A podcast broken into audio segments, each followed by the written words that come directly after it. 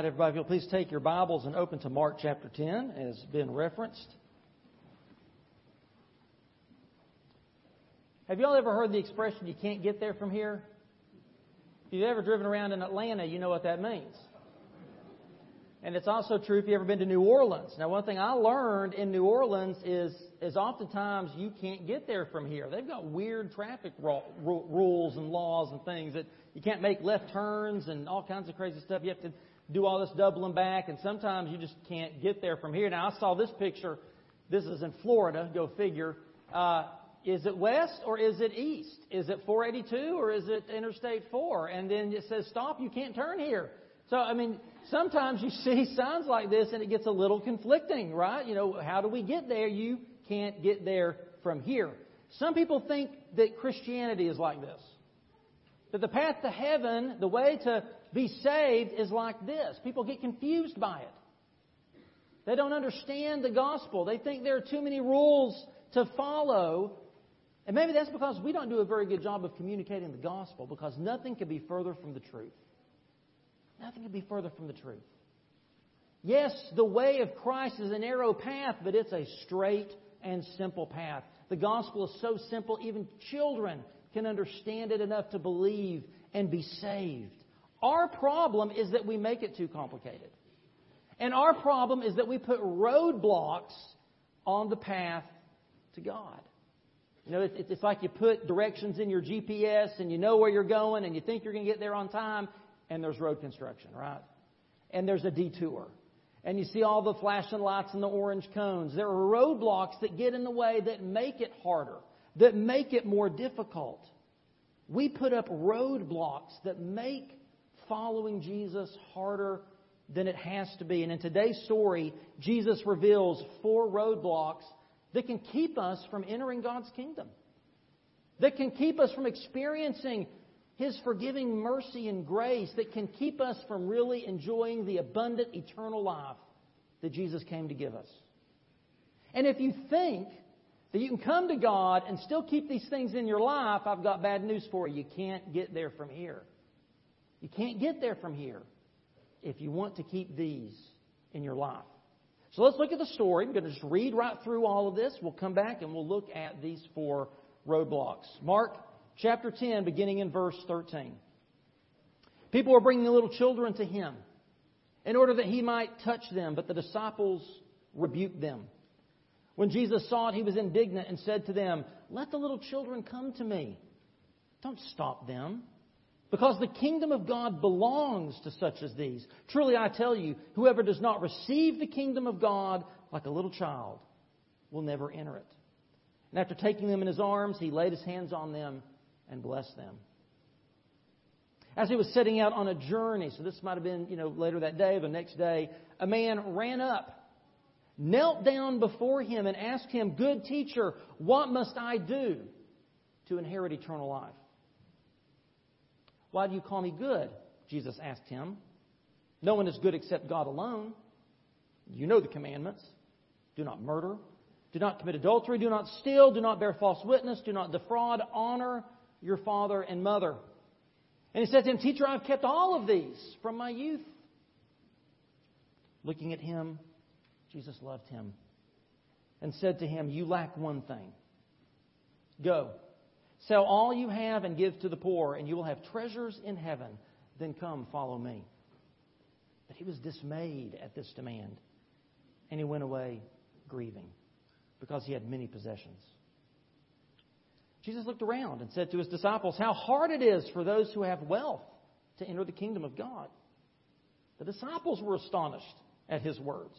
Again, Jesus said to them, "Children, how hard it is to enter the kingdom of God. It's easier for a camel to go through the eye of a needle than for a rich person to enter the kingdom of God."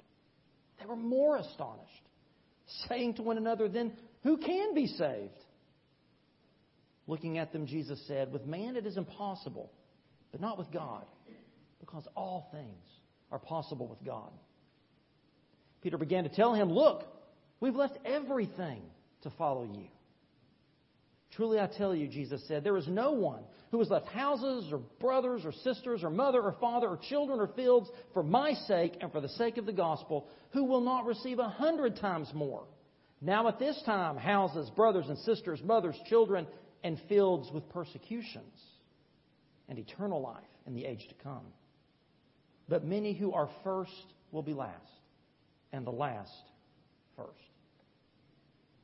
Now, go back up to the first passage there, the one that Ben was focusing on there at the beginning, the, the children that come to Jesus. And here we see that the first roadblock that we have to overcome is the roadblock of pride. The roadblock of pride. Now, it was common for Jewish people to bring their children to rabbis, to have the rabbis lay their hands on their children and bless them. This was part of that Abrahamic blessing that was passed down from father to child throughout the generations of the Jewish people. This was important to them. So the disciples weren't dismissive of the idea of blessing the children. They were dismissive of Jesus consuming his time with this. There were other rabbis who could do that. Don't bother Jesus. He's too busy. He's too important to bother himself with this most insignificant member of Jewish society. I mean, how is blessing children going to fulfill his messianic mission, right? He's got bigger fish to fry than this. And the disciples probably thought they were doing Jesus a favor, you know? Jesus often was trying to avoid the crowd, so they thought they were doing the right thing. But this just shows us once again how obtuse the twelve could be. They've already forgotten what Jesus was teaching them just a little while ago, back in Mark nine thirty-seven, remember? Jesus said, whoever welcomes one little child such as this in my arms welcomes me. And whoever welcomes me does not welcome me, but him who sent me. Jesus made a point just a little while ago about the importance of welcoming children. And so Jesus gets indignant, deeply angry. The Greek word indignant there means to shake or quiver with anger. And Jesus was literally shaking. He was so angry at them for this. And you can tell a lot about somebody by what makes them really angry. And here we see that Jesus really does love deeply the least of these. He really does care about the poor, about the, the, the, the children, about the least in society. They matter to Jesus. Jesus really does love the little children. All the children of the world, they truly are precious in His sight. So precious, He goes beyond what the parents expected. He didn't just lay His hands on them. He embraces them in His arms and blesses them. And then Jesus rebukes the disciples. So as he's blessing the children, he's rebuking the disciples. Now that Greek word is a pretty harsh word. It's the same word that's used in Mark when Jesus casts out a demon. It's the same used word, word used when Jesus rebuked the wind and the waves to calm the storm. It's the same word used when Jesus chastised Peter, saying, "Get behind me, Satan." So here Jesus, once again, reserves some of his harshest words for the disciples. It's a big deal. I can only imagine how frustrated Jesus was with them that they still didn't get it. They still didn't get that the kingdom of God is for everyone. There are no important or unimportant people in the kingdom of God. It's for everyone. Whosoever will may come, whether you're outcasts or Gentiles, whether you're unclean or sinners, whether you're women or children. At the foot of the cross, the ground is level. We all stand the same. Or as Jesus says in John six thirty-seven, everyone the Father gives me will come to me. And the one who comes to me, I will never cast out. If you come to Jesus in repentance and faith, He will never turn you away. He will never cast you out, no matter who you are. The disciples, though, were still thinking in worldly terms about what makes people valuable, what gives them worth. They were tripping over this roadblock of pride.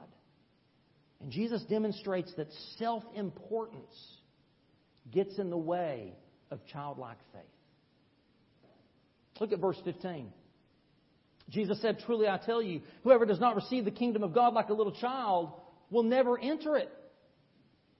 Now the question is, how are we to be like children? What qualities of children does Jesus want us to emulate here? Is it their innocence? Their sense of wonder? The purity of their hearts, the simplicity of their motives? Is it how easy children tend to believe things? What is it about children we're to be like? He says be childlike, by the way, not childish. Some of us misunderstand that, right? Childlike. We have to understand the term for child used here is the term that means a young child, even an infant. This word is never used of somebody over the age of accountability, which in Jewish of faith is twelve years old. It's never used of like like adolescents or, or, or older children. It's always young children. And this suggests to us that Jesus isn't pointing to some virtue that children possess. Rather, I think Jesus is pointing out what children lack. Children are helpless. They're powerless. They come with empty hands. Children need things. We talked about this the other week. Children don't produce, they consume. They're needy. As one commentary put it, children don't bring credits, clout, or claims to the table. They have no wisdom, no sophistication, no power. That is how we must see ourselves. If the kingdom of God is to be ours, like a small child, we have to admit that we have nothing of worth or value to bring to God's kingdom. We come with empty hands. We can't earn our way there. Rather, we have to receive it like a child. That's what he said. Receive the kingdom like a child. How does a child receive a gift? Yeah, you know, they open it up. As Ben was talking about, they get so excited, right? Children anticipate it. They're eager for it. They're joyous about it. There, there, there's few things as fun as watching a child on Christmas morning tear into those presents or at a birthday, right? It's, it's a wonderful thing. Also, it's kind of, there's nothing quite as trying as a child in the days leading up to Christmas, right? I mean, they're, they're counting down the days. They're trying to sneak a peek at the presents. They're, they're shaking the boxes. You know, they've just got such an eager anticipation of those gifts. And Jesus wants us to have that same kind of anticipation for the kingdom of God. How did Jesus teach us to pray? Thy kingdom come. We're to pray as Christians have done for two millennia. Even so, come, Lord Jesus. To receive God's kingdom like a child is to receive it with anticipation and eagerness. It's also to receive it with joy and thanksgiving. You know, one way you can tell that a child has been spoiled, they don't show appreciation for the gifts they get, right? They're not as joyous about it. They don't thank the person who gave it to them. And why is that? Because they've come to believe they're entitled to it. They've come to expect, even demand the gift. They think they deserve it, therefore they don't appreciate it. Some of us are like that. But to truly be childlike is to be surprised by grace.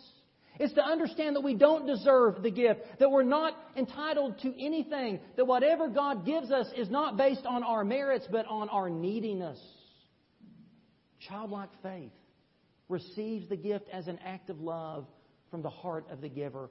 It's not something we demand. It's not something that we believe we're entitled to because of anything that we have done. Maybe we need to ask the Lord to remove the roadblock of pride from our life.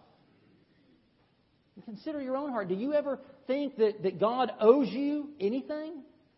Maybe because of who you are? Because of your credentials and accomplishments, because of who your family is in the community or in the church. Remember, God exalts the lowly, but He humbles the proud. And maybe some of us need to pray and ask God to humble us and to remind us of who we are, that apart from Jesus Christ, we're all wretched sinners. The roadblock of pride gets in our way. Secondly, the roadblock of performance. And that brings us to the rich young ruler. Matthew tells us he was a young man. Luke tells us he was a ruler. All three with Mark agree that he was a man of wealth. Particularly, he owned possessions. He owned land specifically. If you look at the, at the, at the Greek, he was a landowner, which meant he really was a person of influence and power. If you owned land in that day, that was a big deal. And this wealthy official comes to Jesus with earnestness. I think he's earnest in his desire to follow Jesus. Notice that he runs to Jesus, which was a, a shameful thing for a Jewish man to do. They would never run. It was undignified. And then he bows down to Jesus, which was also a no-no. You weren't to bow to anyone but God or his king. So this man really does show earnestness and humility as he comes to Jesus. And then, on top of bowing to Jesus, which you should never do to anybody, he calls him good. He says, good teacher. And no one, you weren't supposed to call anyone good except God. Only God is good. It was blasphemy to call anyone else good. And specifically, the Greek word good used here, which means intrinsically good. It means good without any external standard by which to, to measure it. And only God is worthy of being referred to in that kind of self-referential, intrinsic goodness. Only God is good, and the things God declares good are good. apart from Him, there is no goodness. We, we see this in Psalm fourteen. The psalmist says, there is no one who does good. The Lord looks down from heaven on the children of man to see if there's anyone who understand, who seek after God. And they've all turned aside. Together they've become corrupt. There is no one who does good, not even one. So this man then coming to Jesus like this, it makes you wonder, could this man somehow have come to the realization that Jesus, maybe he had the same realization as Peter. Has he come to understand that Jesus is the Christ, the Son of the living God? Has he come to understand that Jesus is the only one who can be called good in the way that God can be? And was this man prepared to back up those claims with his actions? So Jesus decides to, to test the man. And he says to him, he says, why do you call me good? No one is good except God alone. Now Jesus, some people say, oh, there, Jesus is denying his divinity. That's not what Jesus is doing. He's not denying his divinity.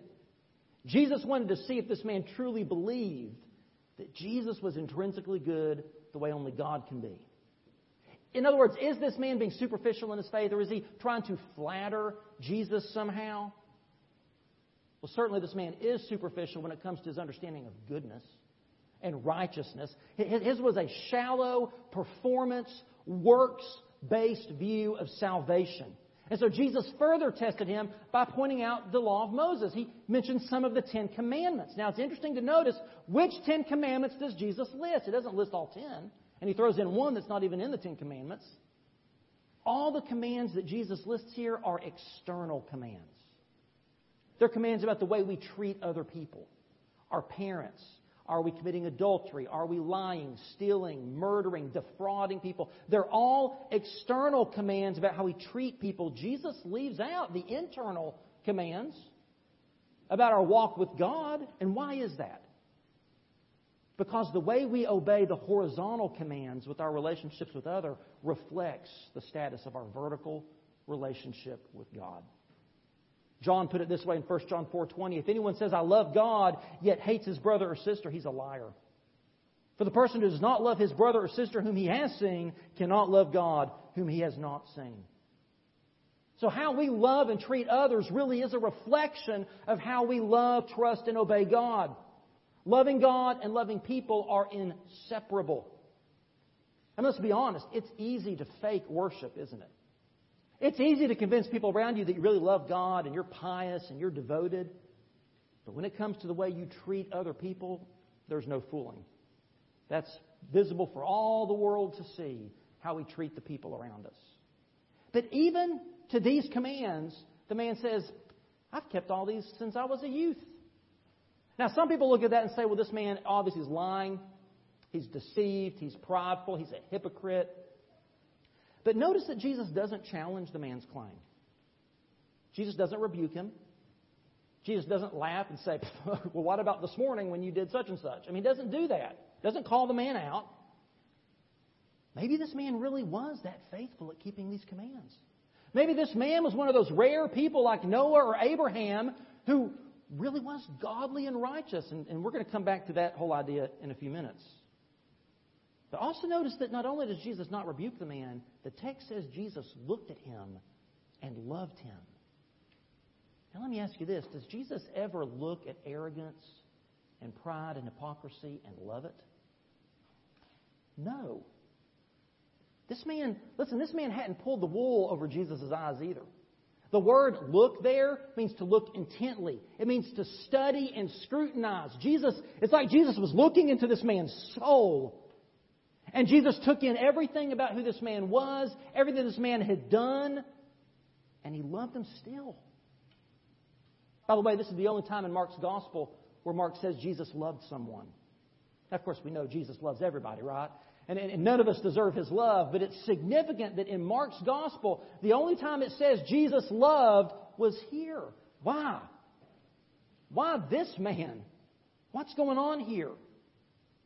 Well, remember the passage right before this, right? Jesus challenged the disciples to remember and to, and to receive the kingdom of God like children.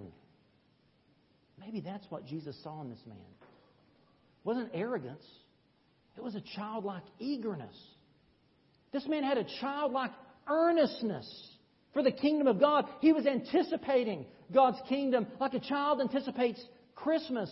But what this man failed to understand was the kingdom of God can't be earned.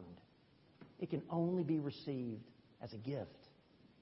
The issue was this man's concept of goodness. Remember, he called Jesus good teacher. Jesus challenges it. This man has a faulty view of goodness. He believed that goodness was about performance. Goodness was based on what you do. It was based, your goodness was based on the goodness of the works that you do. So maybe Jesus looked at this man and loved him because Jesus had sympathy for him. Sympathy that this man actually believed you could keep the law. He actually believed that the law was keepable, which goes back to Jesus' words. No one is good except God alone. No one's good. This man's not good. That's why Jesus told this man he still lacked something. He says, one thing you lack. Even though this man believed he'd kept all the commandments, he still lacked something. We can be just like this man. We can trip over the roadblock of performance, which really is about self-righteousness. And self-righteousness keeps us from experiencing God's grace. I think this man understood this deep down inside, though, because when he came up to Jesus, he said, "What must I do to inherit eternal life?" So even though this man believed that he had kept the law, he still understood there was something else. There was something missing. He was lacking. Whenever we base our salvation on our works, whenever we think that we have to earn God's love and favor, we're going to feel like something's missing. We're going to feel like something's lacking. We're going to live in constant doubt because there's no security if it's all about me and how good of a job I'm doing. We feel like we've fallen short because we have. We're fearful in the end that God really won't accept us. Because if we're basing it on our goodness, He won't. Remember, our Old Testament reading, our best deeds are like filthy rags to God. Maybe you feel like this. Maybe you feel like this because you've been trying to perform your way into God's kingdom. To you, it's been about your goodness and righteousness, not Jesus' goodness and righteousness. And remember, there's no one good, no, not one. All have sinned and fallen short of the glory of God. That includes you. That includes me. Or as Isaiah fifty-three six says, we all went astray like sheep. We all have turned to our own way. And that's why the Lord had to lay the iniquity of, of ours on Jesus. Jesus became sin for us because He was sinless. He was the only one good. He's the only perfect sacrifice. And our New Testament reading reminds us that we are saved by grace through faith. It's not from ourselves. It is the gift of of God. It's not by works. We have no room to boast because it's not about what you and I can do or can't do. It's all about what God has done. The only way we can get to God's kingdom from here is through the cross of Christ. It's through what Jesus has done for us. Listen, the word grace means God's unmerited, undeserved, unearned favor. And grace is the only way to eternal life. Forgiveness is freely given. It must be freely received. Even if you and I could keep the law perfectly, and let's be honest here, we can't, right? Man, we, we cannot keep the law perfectly. But even if we could, we'd still be lacking because salvation is never about what we do. It's about what God has done. You can't buy or barge your way into God's kingdom. You can only get there by invitation. And the invitation has been extended. It's been sent out to you. The question is, how will you R S V P? With regrets? Or will you come to Jesus today to freely receive His grace? Now you may be saying, but David, wait just a minute. Didn't Jesus tell this man that he had to go sell all of his possessions, give it to the poor, and then he would be saved? Isn't that a little like works? Isn't Jesus asking this man to do something to be saved? That's a good point. Good question. What is happening here? Remember, Jesus pointed out the man was lacking something, even though he said he had fulfilled all of the law. Now, there's a commentary that put this much better than I could, so I'm just going to quote it. James Edwards wrote, wrote this. He said, "How profoundly ironic is the kingdom of God. The children in the former story who possess nothing are not told that they lack anything, but rather that the kingdom of God is there. So the children who have nothing, Jesus doesn't say you lack anything, even though they have nothing. In fact, he says the kingdom of God is yours, yet this man who possesses everything still lacks something. Only when he sells all he has, only when he becomes like a vulnerable child, will he possess everything. So Jesus wasn't giving this man another legalistic thing to do, a work to perform. Rather, Jesus was exposing the false god in his heart. You see, this man thought he had kept all the commandments. He'd already broken the first commandment. He'd already set up a god above the Lord. He had already broken the tenth commandment of covetousness. He, he was desiring and clinging to his possessions. Jesus was asking the man to sacrifice this false god, to confess his sin, to surrender to Jesus. And that brings us to our third roadblock, the roadblock of possessions. Again, Jesus isn't giving a legalistic demand because salvation isn't about works, it's about grace. Jesus was giving this man a choice. It was an ultimatum. This man had made an idol of his possessions. And God is a jealous God. God won't share his throne with anyone or anything, much less something as petty and insignificant as money. Jesus said, you can't serve two masters. You can't serve God and money. Money, the love of money, is the root of all evil. So you can't love money more than you love God. So this man, he had a bigger heart problem than he realized he had. And Jesus extended his invitation to the man. And the man turned it down. He made his choice. He chose to keep wealth as a roadblock between him and what he desired, eternal life. You know, I think verse twenty-two is one of the saddest verses in the Bible.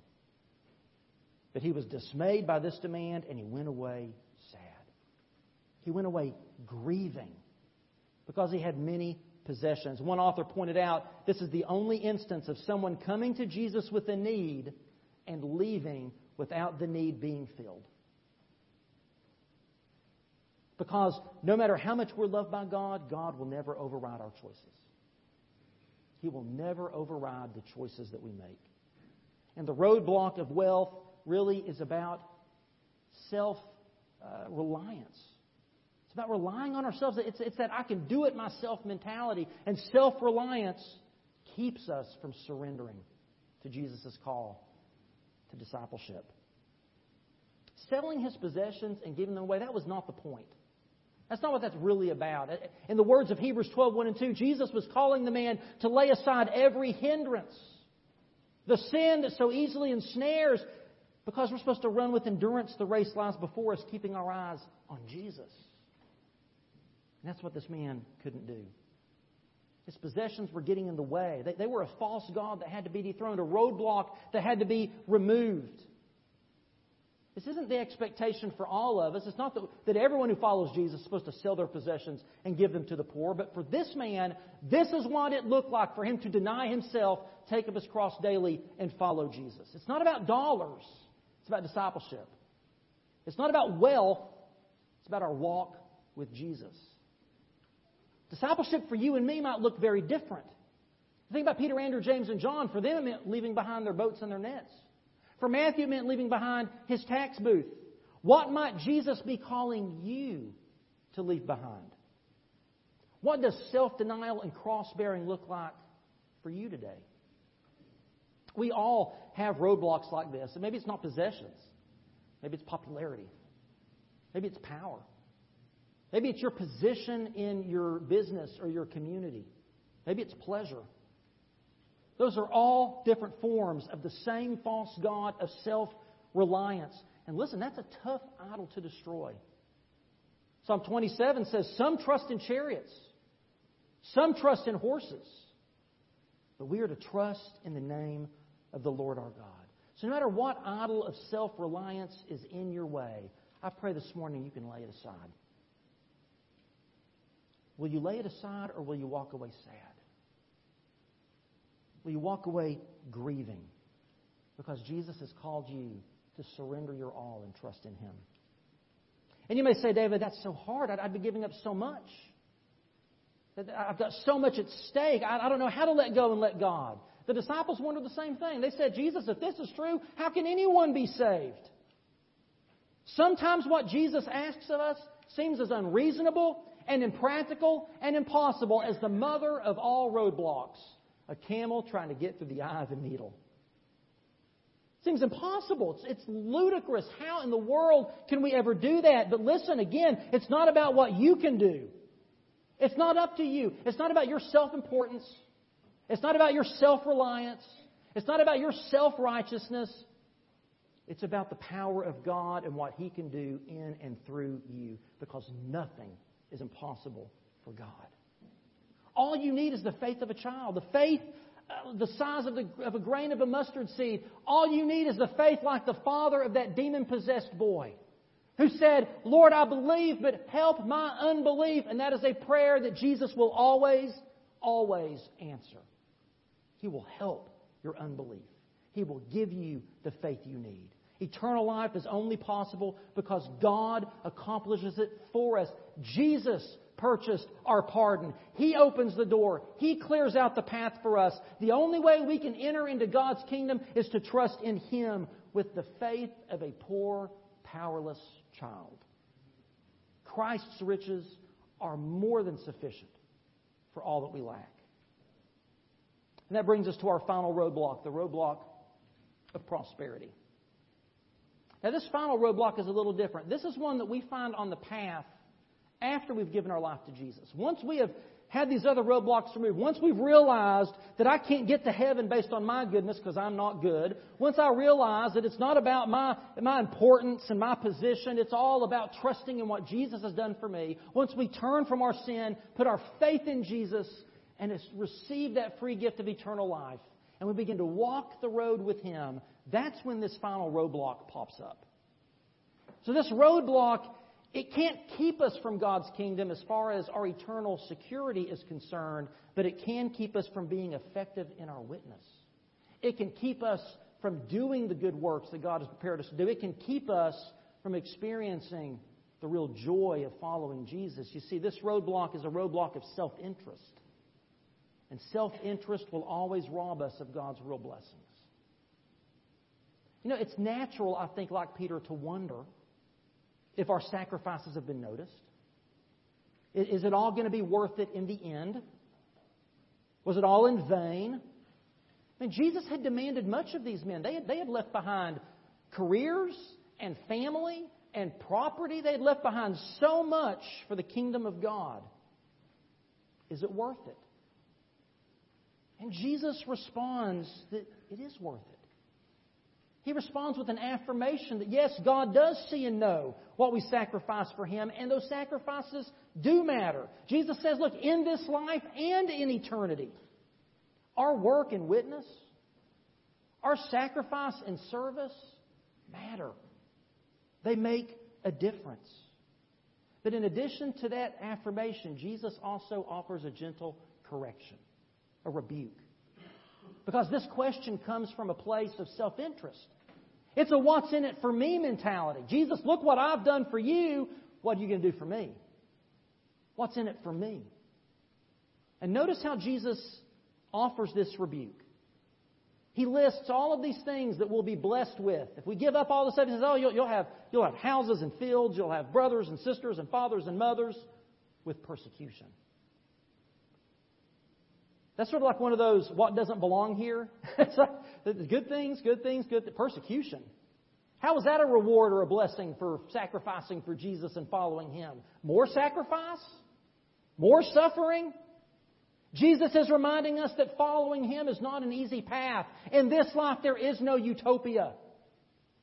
And faith is no insurance policy against hardship. Jesus doesn't promise us an easy life. And remember, Mark is writing to Christians being persecuted in Rome. I'm sure they had already asked themselves the very same question Peter asked. What about us, Lord? What's in it for us? Look at all we're suffering for you. What do we get in return? Now, Jesus' response here is a direct refutation of what's called the prosperity gospel. Those name it and claim it preachers on T V. The ones who tell you that you can have your best life now. Jesus rejects that. Jesus says, look, it doesn't matter how good you are. It doesn't matter what you do. It doesn't matter what all you give, give up. You're not promised an easy life. God oftentimes does give us more than we can handle because we're supposed to trust in Him, not ourselves. Listen, if that's what you expect from a Christian life, that kind of prosperity gospel, that kind of easy life, if I'm just a good Christian and I do all the right things, everything will be great for me. Listen, you've got a roadblock. You've got a stumbling block that will keep you from really enjoying the true spiritual blessings and joy and peace that God wants to give you. Paul wrote in Romans eight eighteen, I consider that our present suffering are not worth comparing with the glory that would be revealed in us. That tells us two things. One, that tells us that we will suffer in the present. Suffering will come. But secondly, that suffering doesn't hold a candle to the glory that we will receive someday. If we're thinking of discipleship solely in terms of costs and sacrifices and what we get out of it, we're not thinking the thoughts of God. We're thinking the thoughts of men. Imagine it's your wedding day. You're standing there in front of the preacher and the congregation. You're looking into the eyes of the love of your life. And all you can think about is all that you're having to give up. I see that look there. That'd be terrible. You'd be missing the point. Yet how often do we look at our faith in Jesus that way? What all are you asking me to give up? Oh, I, I can't commit to helping out with that ministry because that's a Saturday. Something might come up. I might want to go do something else that day, so I'm not going to sign up for that. I can't teach a Sunday school class because I might have to be here more Sundays than I, I like to be here. I can't commit to working in the nursery because what if, what if I decide I want to go out of town that weekend? We think too much about what we give up, and we don't consider what we'll get. How God will bless us. The kingdom of God turns our priorities upside down. Yes, it takes things from us that we would want to keep, but it gives us things that are so much better, more than we could ever imagine. And if what we're concerned with is positions and possessions and lost opportunities, we're going to end up last and lacking. But if we're giving, if we're willing to give up our plans and our possessions and our career goals and our dreams and even our lives to follow Jesus, God will bless us with riches in Christ Jesus, with a peace that passes understanding. He will do things in our life beyond all that we could ever ask or imagine, not only in eternity, but today and tomorrow as well. What are the roadblocks in your life? What's keeping you from following Jesus? Because if you want to get to heaven, if you want to experience God's forgiving mercy, His gracious love, if you want to know the joy and the peace He promises, you can't get there from here if you're in a place of self-importance and self-righteousness and self-reliance and self-interest. You have to surrender. Surrender your pride. Stop trying to perform. Lay down your possessions and your pleasures and your positions. Stop chasing after some false idea of Christian prosperity. Which of these roadblocks do you need to ask Jesus this morning to remove from your life? As we prepare to come to this Lord's table, that's the question I want you to examine. And this morning I pray that if you've never come to faith in Jesus, if you've never put your life in His hands and trusted in what He has done for you and received that free gift of forgiveness, I pray you would do it today.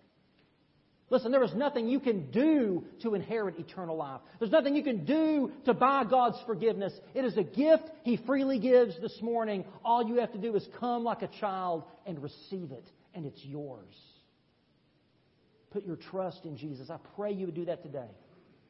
I pray that no one leaves here this morning sad, but that you leave full of joy because you've done what God has called you to do. And listen, for those of us that are believers, that are Christians, we also have these roadblocks that come up in our life. We can have idols that want to begin to raise up in our hearts and usurp God's throne. Are we going to let them? Are we going to give them to Jesus and say, Jesus, only You are the Lord of my life. Only You sit on the throne of my heart. I trust in You and nothing else. And whatever You ask me to do, I will do. Even if it means I have to sacrifice something because I know it's the right thing and I know You'll bless me. What is God calling you to? Maybe God has been calling you to unite with this church, and you've been letting roadblocks get in the way. I pray that Jesus will clear them out for you this morning. Maybe for you, you've been a Christian, but you've not been baptized, and you're just embarrassed by that. I'm, I'm an adult. I've not been baptized. Who cares? Let Jesus remove that roadblock. Come and make public that profession of faith. Maybe God has even been calling you into full-time Christian service, or to volunteer and commit yourself to a ministry in this church, but you've had your excuses, you've had your reasons, you've had your roadblocks. Let Jesus take them away today. Or else you can't get there from here. Would you pray with me? Would you stand as well? Father, we are thankful. We're thankful for the beauty and the truth of your word. We're thankful that you are a God of grace and mercy. We're thankful that you don't have any notions of us other than being weak, helpless, poor children. You don't ask us to be sophisticated. You don't ask us to clean up our lives or get our ducks in a row. You only ask us to come as we are. You want to be our friend. You want to forgive our sins. You want to open the door to eternal life for us. If there's anyone here today that needs to do that, I pray they would come. If there's anyone that needs to unite with this church or surrender to your call in whatever way, I pray they would come. If there's anyone who just needs to come and to lay one of these roadblocks down on this altar and leave it behind, I pray they would come. And I pray you prepare our hearts and minds to receive the elements of this Lord's Supper table. And we ask it all in Jesus' name. Amen.